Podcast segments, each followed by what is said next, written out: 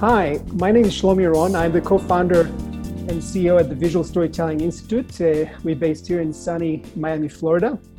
And oftentimes we get a lot of uh, people that uh, talks about storytelling, business storytelling. And when you think about it, business storytelling, in essence, it's really about uh, how you tell a story that's designed not to entertain, but really to drive business results. And part of the reason we talk a lot about storytelling, obviously, is because uh, a lot of businesses are struggling to break through the clutter uh, through the communication noise that's kind of affecting businesses of any size. So that's why I'm super excited today to have a fantastic guest on our show, Park Howell.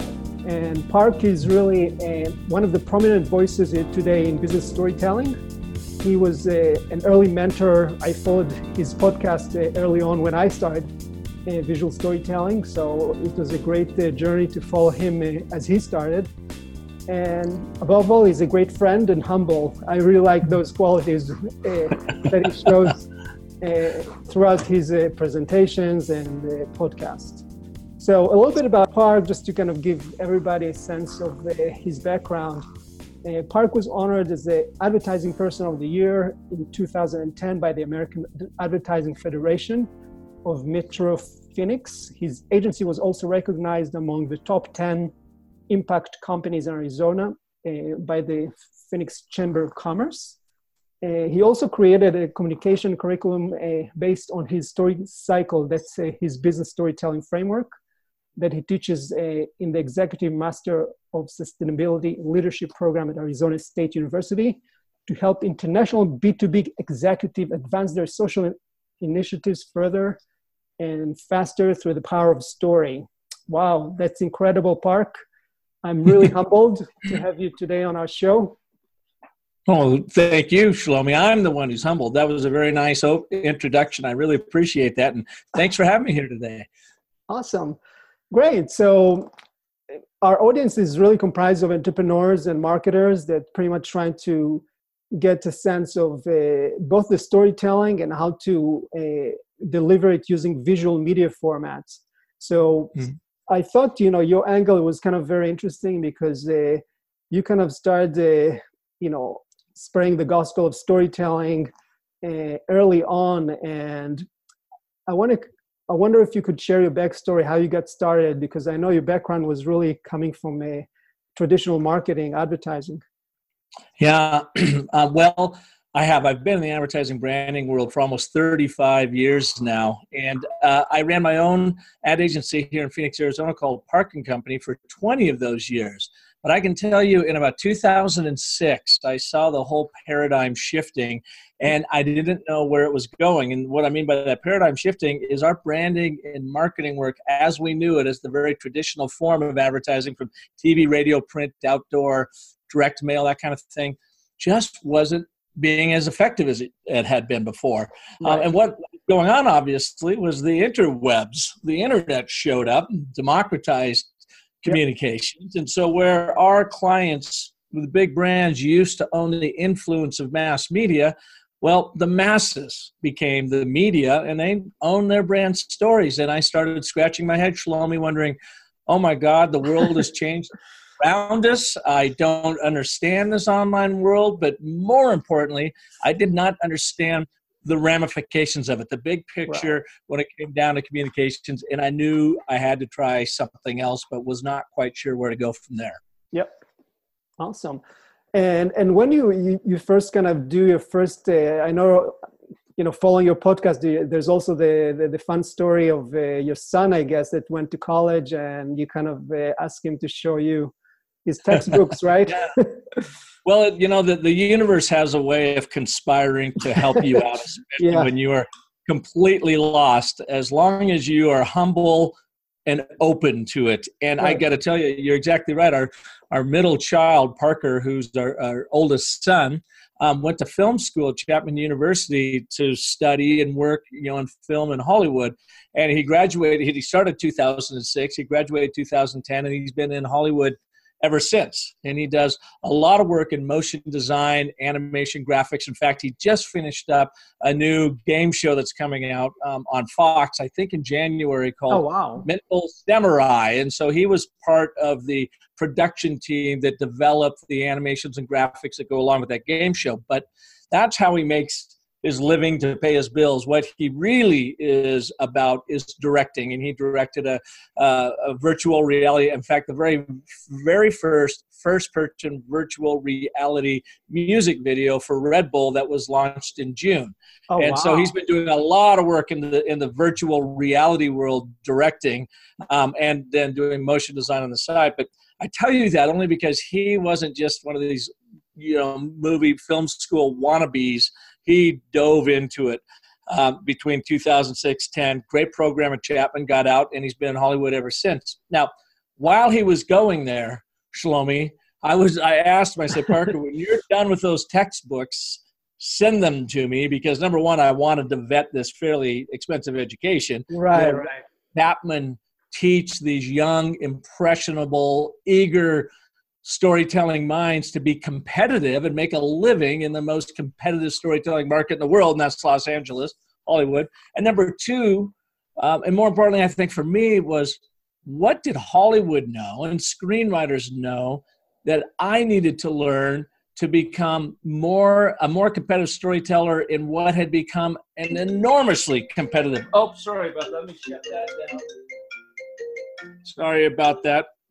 Yeah. You know what? I better put my. I better put my. Uh, there we go. Yeah, there you go. Okay.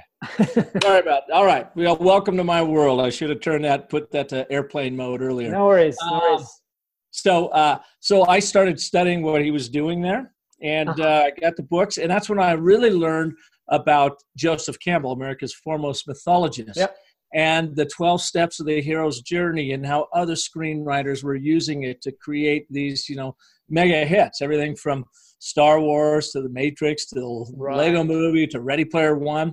And that's when i thought wow there's this template or form to story that has been used since the beginning of time for a universal reach. And yet we've never really heard about it or used it in advertising marketing in the in the persuasive arts why not? I couldn't figure that out. So yeah. I did. I took the hero's journey and I mapped it to business, created my 10 step story cycle system that right. you can use for everything from high level story strategy around a brand right down to the actual tactical creation of the communication and story elements you need to uh, present that brand to the world. That was my big aha moment. It took about four years of studying, trying a few experiments on this end, but then once 2010 hit, man, we were off to the races. And some of the clients that we've used it on have grown by 300 and 400 percent. And they will be the first to tell you it's because they finally got their story straight.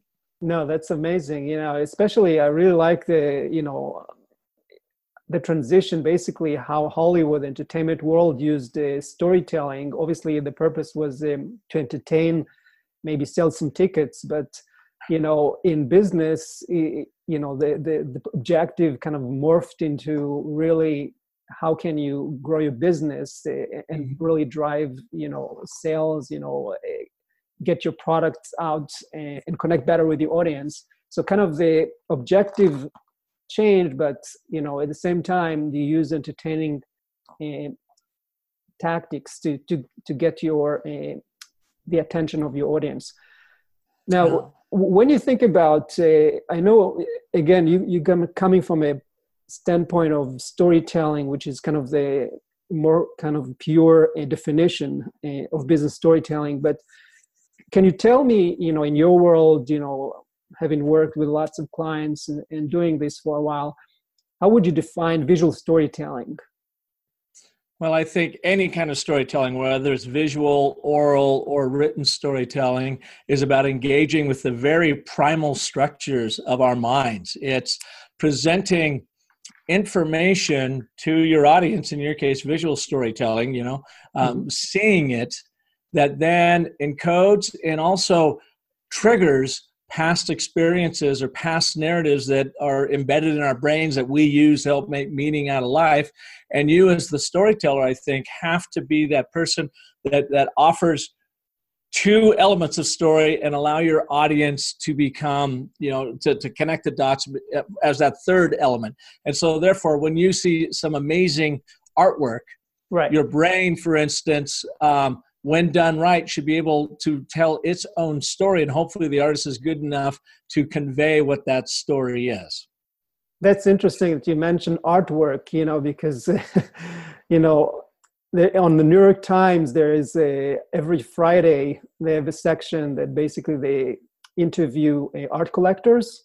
Yeah. And what made them pick, you know, that piece versus the other, and it's really fascinating to to hear their describe uh, their decision drivers. And sometimes they said, you know, it, it simply talked to me, and mm-hmm. I really like that. You know that, you know, simple uh, connection that as you said you know people has you know carrying this bag of experiences of on their back and then you know when they hear an interesting story it could be a book a movie a, an artwork mm-hmm. that's connection that's really kind of going to trigger something uh, that makes sense in their world so so that's magic magic moment you're talking about is really yeah, and you might argue, you might argue that all storytelling is visual storytelling because what are you trying to do? You're trying to ignite images in the theater of one's mind, an audience's right. mind, that then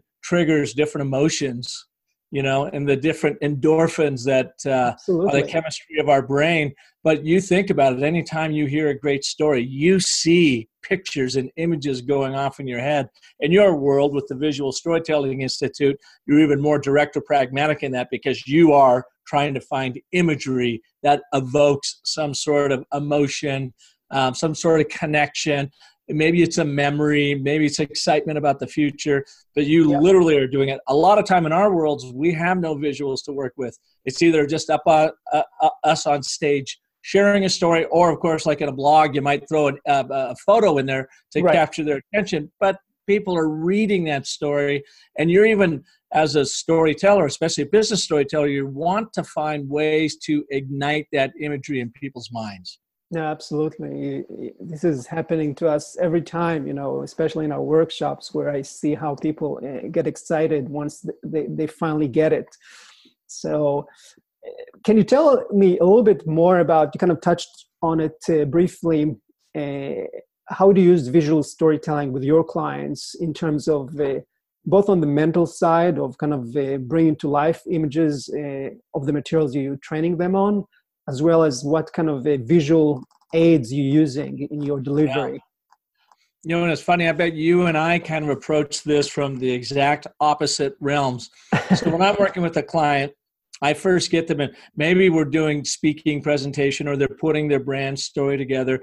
I actually have them erase their minds of, of visuals, put them all to the side, and first find the elements of the story that are authentically yours and are compelling in the marketplace that is really going to make your brand stand out because it's different and therefore better. Um, then find those stories in the wild that back up what your brand is about, what it stands for. And I ask mm-hmm. people to go and find like nine one word descriptors about your brand, three that describe the company, the organization itself, yep three that describe the product offering or service offering, and three that describe what customer engagement looks like. And then on each one of those one word themes, I ask them to go find a true story that if you were sitting on a campfire, you know, out in the desert or, or at the cafeteria, that you could easily share that story with your audience around there. And as you're storing, their brain fires up mentally and they right. can picture what's going on. Then and only then do I say, let's now go and find, when appropriate, let's go find imagery that is going to back this up? Imagery that is going to take it even deeper, stronger, imagery that is helping you say what you want to say, but is not going to overtake what you're trying to say. It's not going to trump you. It's not going to sure. be so out there that it draws your audience in, and now they're looking at that imagery and they're not paying attention to what you're um, saying. So it's a it's a fine it's a subtle dance, but I always start in the imagery of words, and then only then go and find the right kind of imagery to attach to it. And what type of imagery you you kind of transition into? It all depends. Now, I do, as you've seen, I, I've worked with you. Um, Yep. My business of story workshop um, incorporates everything from photography to video. And you know, sometimes they say people say, "Don't use video in your presentations because it takes audience's attention away from you." Um, and I and I kind of call BS on that because you know what? In my presentations, it's not about me; it's about the audience all the time. So I will use the visual medium of video, even if I let that run for three and a half or four minutes and sit to the wayside. If I think it advances the training and the story and what's going to help the audience most. Um, and then most recently, I've added a lot of original illustration, uh, cartoons and the like to help back up my points. And sometimes, Shlomi, I will give that Mhm. presentation using those visuals as a visual punch, Yep. and other times not using it at all. And now, here's where it's funny because Luis Medina, uh, my guy I've worked with for a long time, cr- brilliant, brilliant creative director, great designer, great writer. He and I do a lot of work together. He Uh-huh. helped me with the creation, um, and we brought in a, a French illustrator here in Phoenix, Oh, Christophe cool. Janot, who does Wow. some really beautiful, brilliant stuff. We got it all put together, and I was working out at McCormick, the spice company out Yep. in Baltimore. Used a lot of those and had a great half day training session with them. So much so that they're inviting me back to do some more. But then the very next day, Shlomi, I was had to drive from Baltimore down to Northern Virginia. Um, Two to three times a year, I work with the U.S. Air Force and their brigadier to four-star generals on storytelling and communications for leadership. I've been doing this for three years now, so I've been many, many storytelling sorties with them. Well, on that drive down, something happened to my six-year-old MacBook.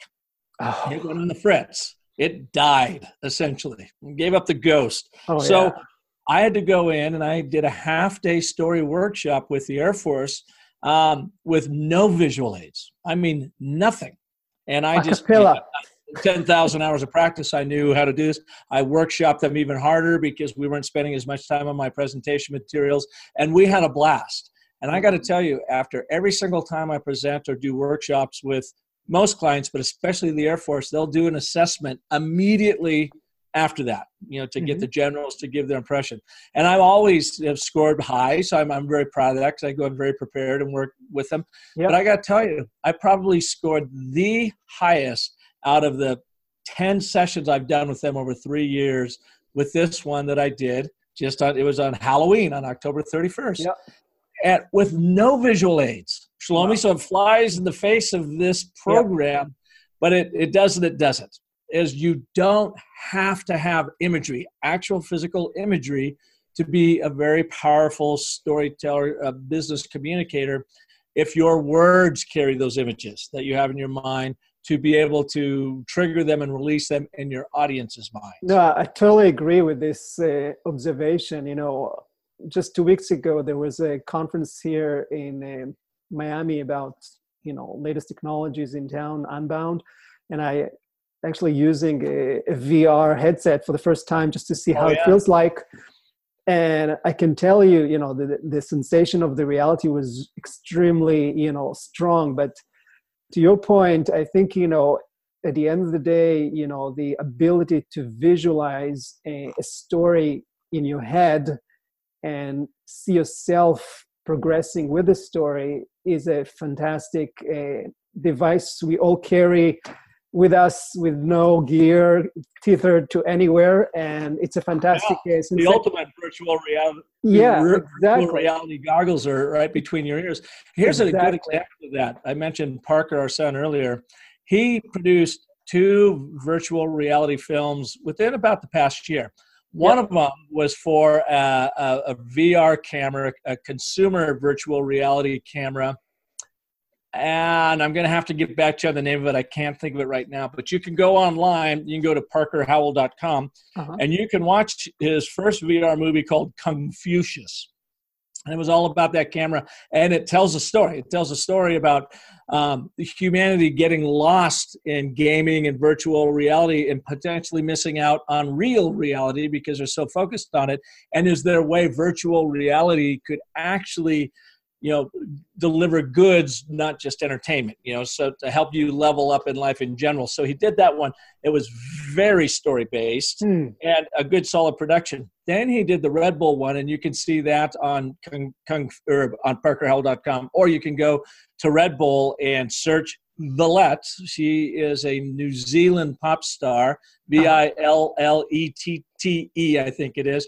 And the video, her song is called Money. Now, in that one, a much greater production budget, bigger production. All both yeah. of them are first person virtual reality. Amazing effects. He poured probably, I think, three months of his time in editing and piecing it all together. They both turned out great. They are both different. And one really tells a story, the other one tells a really great story, but in a musical, in a music video sense. Well, they both were entered, unbeknownst to Parker, someone else entered these two projects in a virtual reality film festival in Canada. Uh-huh. And his less expensive, very quickly edited, story packed Confucius won one of the categories over the big budget Red Bull one. And he oh, was wow super surprised. He's like, "Oh my god, but Dad, you know everything that went into this. We shot it on a sound stage in L.A. and da da da da." And I go, "Ah, but it just shows you." Story wins out every single time. Yeah, you have to. It doesn't matter how spectacular your visuals are. Um, if you don't take your audience on a narrative arc and take them somewhere and change them in the process of that story, uh, you're you're just gonna lose them. You're just gonna be another communicator wallpaper out there. You're gonna look and sound the same, and so visual storytelling starts with a great story. I just see no, absolutely. Absolutely, uh, I always uh, think you know story first, visual second. Yeah, and and really, you know, it, to me, it's also a, a great analogy to this is really you know when you use a you know when you look at the high end vr like your son uh, created uh, you know the red bull to me these are all examples of uh, basically a complete baked dishes that are ready for consumption versus when you run uh, your audience uh, around a storyline it's more like you are basically providing them the ingredients and they are the cooks in your kitchen and they create the story using their own imagination so yes. they are on the driving seat of the experience versus the passengers on somebody else's uh, visual story uh, delivery even though you know from the experience of you know watching movies and uh, others you know there's a lot of uh, ability of uh, movies and uh,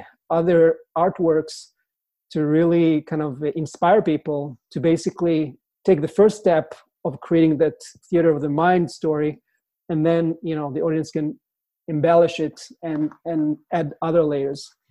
Yeah yeah i think you're exactly right you know.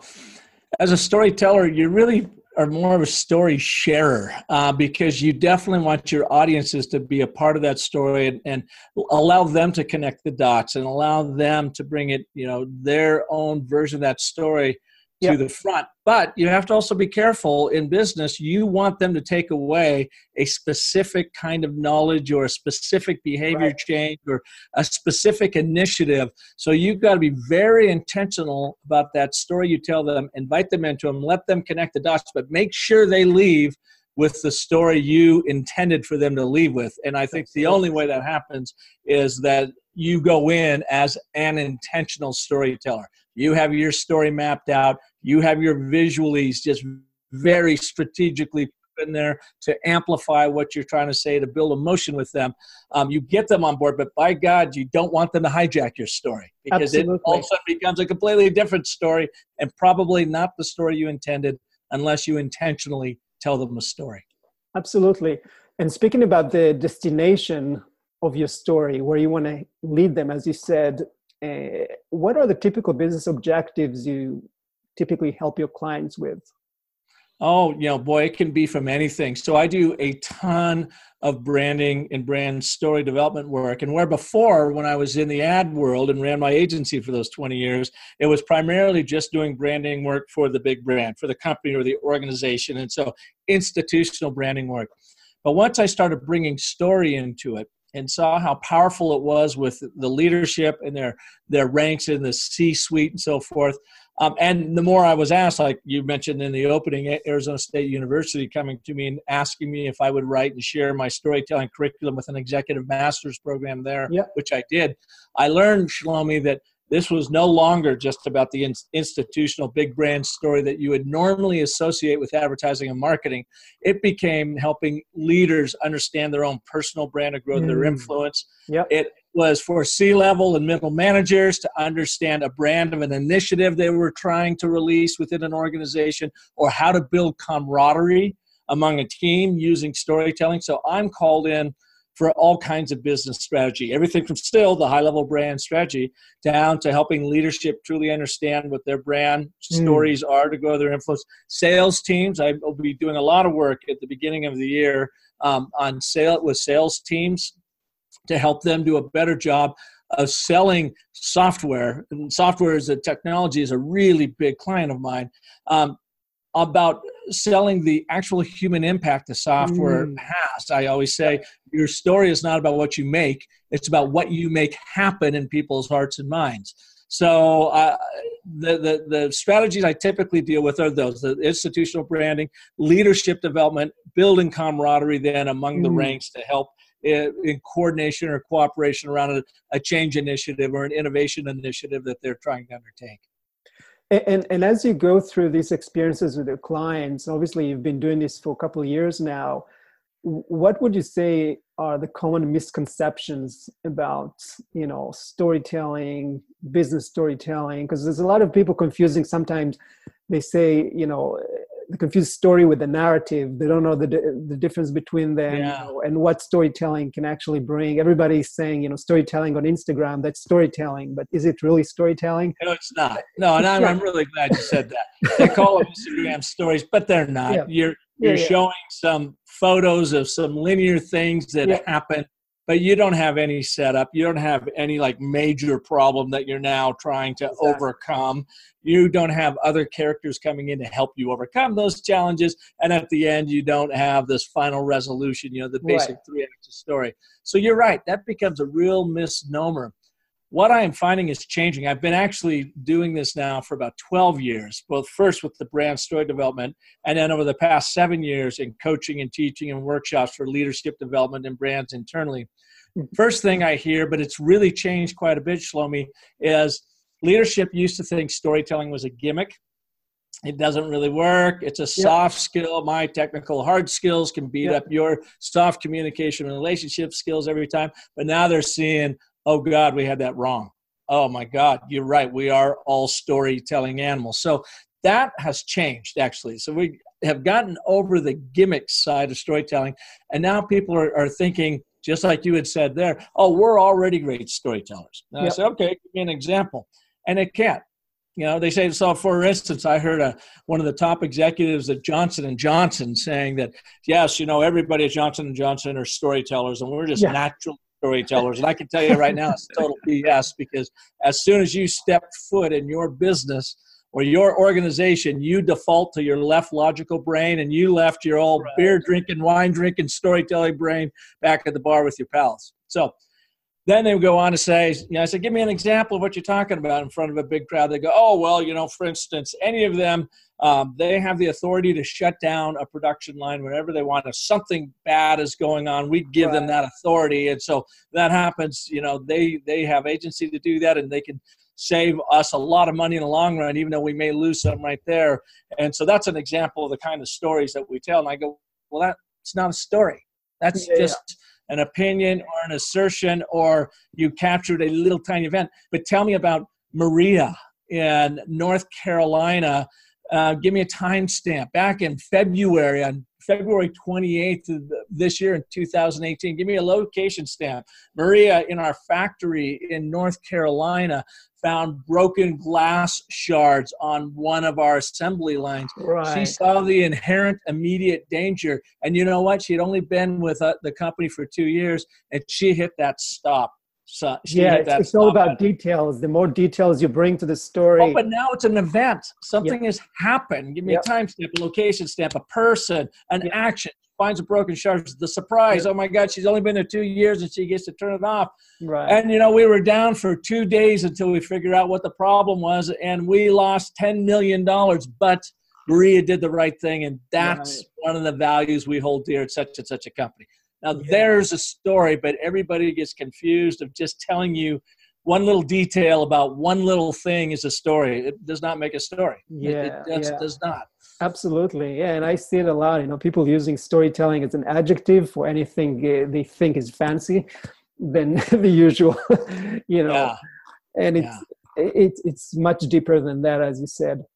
Uh, one area that kind of is also interesting to me is obviously we we both kind of doing a similar um, you know work in terms of uh, educating people business leaders and presenting spreading our ideas anything that comes to your mind that kind of uh, you learned you know from a failure things that you tried and didn't work and you think that you know oh this yeah. is something i need to change because you know i thought a but it's, in essence it's b i can tell you i'm going to start with a timestamp five years ago it was uh, in october i remember because it was it was nearing the end of our first cohort at arizona state university and a very, very bright, lovely young um, East Indian woman. She is American East Indian woman who worked for Bayer Pharmaceutical as an engineer, extraordinarily sharp, was in our program. And this is the Executive Masters of Sustainability Leadership program. And just to just to protect the, I'll change the name to protect the innocent. We'll just sure. call her Anna. Yeah. And Anna was totally bought into, you know, what I was teaching and storytelling. I said, "Oh, you got to get in there. You have to be emotional about it." Well, she got in front of a bunch of German engineers in Bayer Pharmaceutical up, and she was working out of the Bay Area. And she did. She did exactly as I instructed, and she just brought all this emotion and story to it, and it freaked them all out. All these German white guys are just going, "Oh my God, what is it? Is this lady crazy? What is she talking about?" And whatever.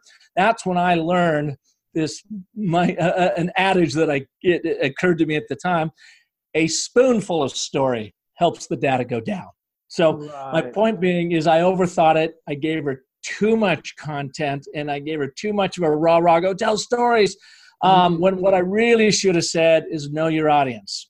Yeah. Understand that these German engineers wanted left brain logical data, data, data, but it doesn't mean that that's exactly what you give them.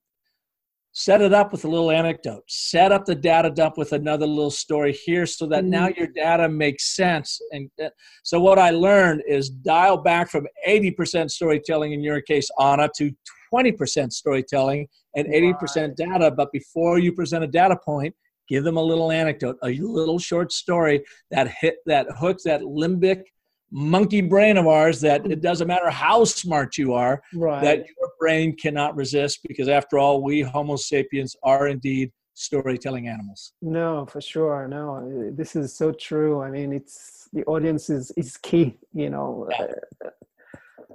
one thing that you mentioned earlier about uh, the great success you had with the clients increasing uh, their ROI and how do you normally measure success you know of your programs? Yeah. Well now it's gotten a lot easier of course because once you start implementing storytelling online or in, for inbound marketing for clients you can see which stories perform better than others. So you've got a real roi that you can present right there Another way to do it if you are doing brand story creation for an organization when I use that technique of having them come up with those nine one word descriptors and then turn them out into the wild within their organization to have other people find those stories, you get an ROI of buy in that the C suite can give you. So, you know, but typically when we do this, we're lucky to get 20% of people remotely interested in it. Mm. So I said, hmm. all right, let's, uh, let's make this, turn this available to 40 people in the group and see what if you know what you're telling me is right you're only going to get 10 responses. Or you're only going to get 10 people that are going to act affirmatively positively to it. Uh-huh. turn it loose and let's see what happens. And the kinds of stories you get back the eagerness for them to share their stories and to share them with others those are kind of the metrics we base it on. And you typically find now you're getting 70 to 80% of those people involved because it's just natural for them. It becomes mm. almost like a game. Find that story. And why I ask them when they do that, these five primal story elements. Give me a time stamp. When did it happen? Location stamp. Where did it happen? A character. Who did this happen to? That and yep. it's a character that your audience can relate to and live vicariously yep. through. There's got to be action and a surprise that happens in that action. And then the fifth element is the aha moment. How does it support? What's the moral of the story, if you will? And it doesn't have to be a big long story. It could be a little anecdote, but what it is doing is revealing what the brand believes, what it values through the story, a true story well told. Um, very simple to do. You don't need any visuals to do that. Yeah. But and as you said earlier, you want to be descriptive and specific in the telling of your story so that you ignite those yep. visual sensors in our brains and people go, yep. oh yeah, that, yeah. No, for sure. And when, when you said, you know, those stories are easy to measure, in what format do you deliver those stories? Give me like examples of how those stories are distributed. Are there like just LinkedIn post or?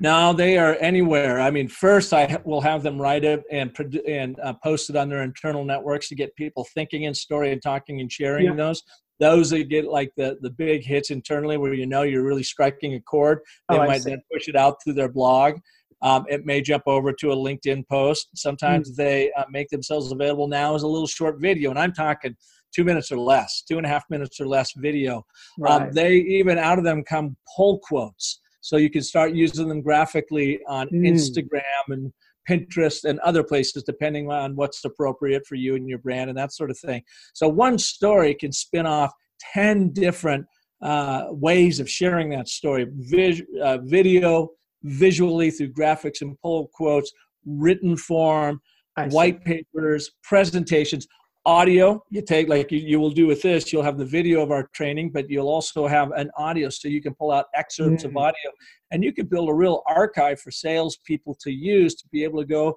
and pull these different elements to either literally physically place them into presentations or at least to listen to them and kind of jog their memories about stories great stories that the organization could be telling you know to, to move it forward right but they have to do it intentionally. Our brains in the business world default to the left brain logic side. And yet, our brains are really built, they're storytelling creatures. We make sense out sure. of the world through story, not through data. That's why you have to constantly be teaching and coaching and encouraging people to use story and narrative in their worlds. Right, right. No, for sure and thinking about you know some of your great successes you're most proud of, of can you share like one or two examples you know of a, a, a major you know makeover with the client that you're super proud of? Well though you know there are a number of those and those used to really make me proud. They still make me very very proud I'm actually more touched and moved by, I think, the individual successes of people in my workshops that come up to me mm-hmm. afterwards and say, "Oh my God, I just I so got my story completely clarified." Um, or a friend of mine, Jennifer Russo, who was leaving a big international company. She was an international community developer through communications and was looking um, you know, in her early 40s, the next step in her career, and she had already had this amazing international career, but helping her identify what her story was and, oh, and what the different, you know, influence she brings to the world that is uniquely her own. In fact, um, people can listen to the episode of Jennifer Russo on the business of story. It was yep. aired about a month, month and a half ago. Uh, but then, you know, she is now the head of corporate communications for Banner Health out here mm. in Arizona, precisely because she got her story straight. And I'll tell you I, a story about a brigadier general that I was mm-hmm. teaching, 80 of them in San, uh, San Antonio in July. Yep. And he was so moved and understood the story cycle system so quickly that he used it the very next week to address the men on the, let me get this right, West Virginia State football team, the uh, Black Black Black Jackets. The uh, anyways, and he told them the story using the story cycle system about he himself, who was never taught to be a leader, nor did anybody ever expect him to be a leader, and he went in to the Air Force just to get four years of good training and education, thinking full well he would come out and go do something else. Well, he found his leadership voice in the Air Force. He's now been there, I think, 26 years. He's a brigadier general, and oh, his oh, story to those football players is you're the same way. You step foot on that field, you may not think of your leader, but everybody in those stands sees you as a leader in this community. Yep. And that's important because West Virginia has the highest level of opioid addiction rates in oh. the country. And your job as a leader for this football team is to keep those young men and women off the drugs. So he had a point to them to fire up and flame the, fam- uh, the flames of their own, fan the flames of their own leadership, just like mm-hmm. he had. And he used the story cycle in which to deliver it. He's also on the Business of Story podcast, aired about three weeks ago. You can hear his story there too. Yeah. Uh, Brigadier General uh, Christopher Walker. Those individual stories are the ones that make me most proud. Yeah, I'm sure. You know, it's really the, the personal, making an impact on an individual and, re- and really see, you know, especially when it's a high stake, you know, game like, you know, the Brigadier story. So I can definitely see, yeah, you know, why. So this is great. So tell, tell if, me. If, by the way, if you want to see uh, brand storytelling in action, you can go to businessofstory.com and just uh-huh. click on the uh, uh, results link, and that'll take you to any number of case studies that you can see how it's actually applied to other organizations on an organizational brand um, stage. And like I said, I'm very, very proud of all of those. Uh, they, they are important to me, but, but helping the individual probably is the most rewarding thing.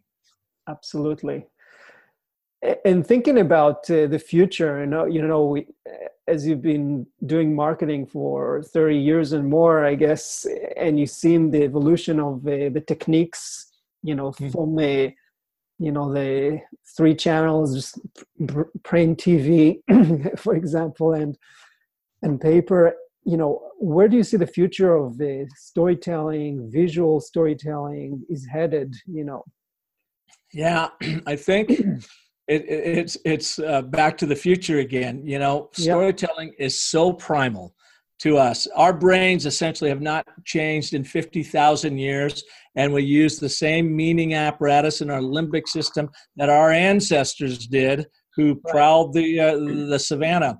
So as our conscious mind gets smarter and technology grows at this exponential Moore's pace, uh-huh. and we're still relegated to the relatively slow evolutionary Darwinian pace of our internal noggins.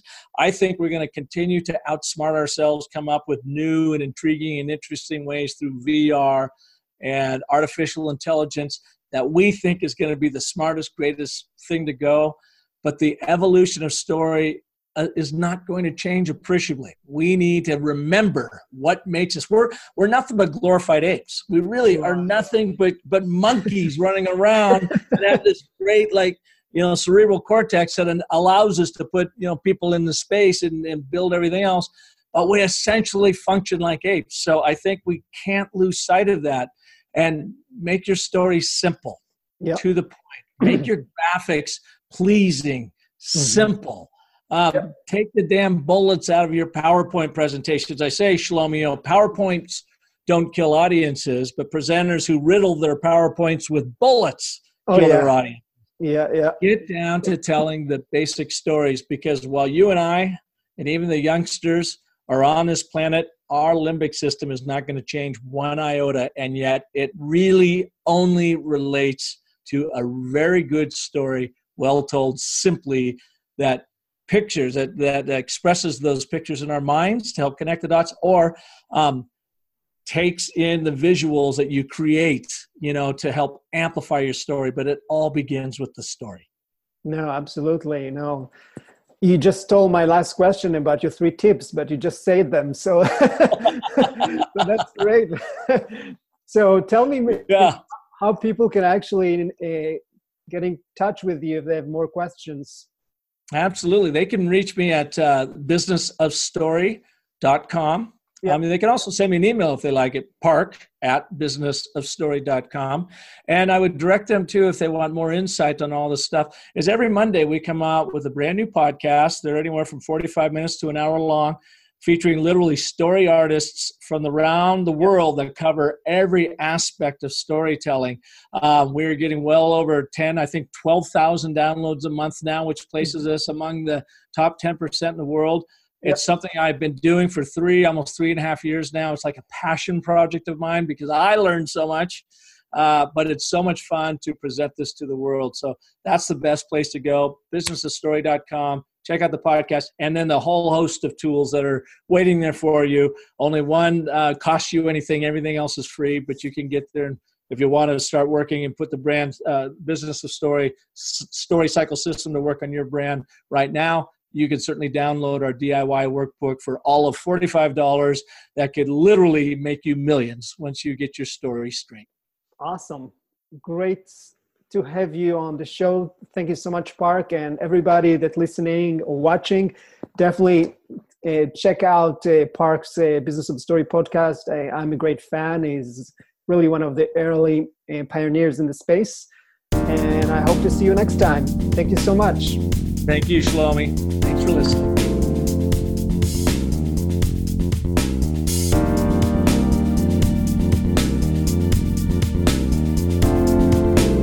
Visual Storytelling Today is recorded in Miami, Florida.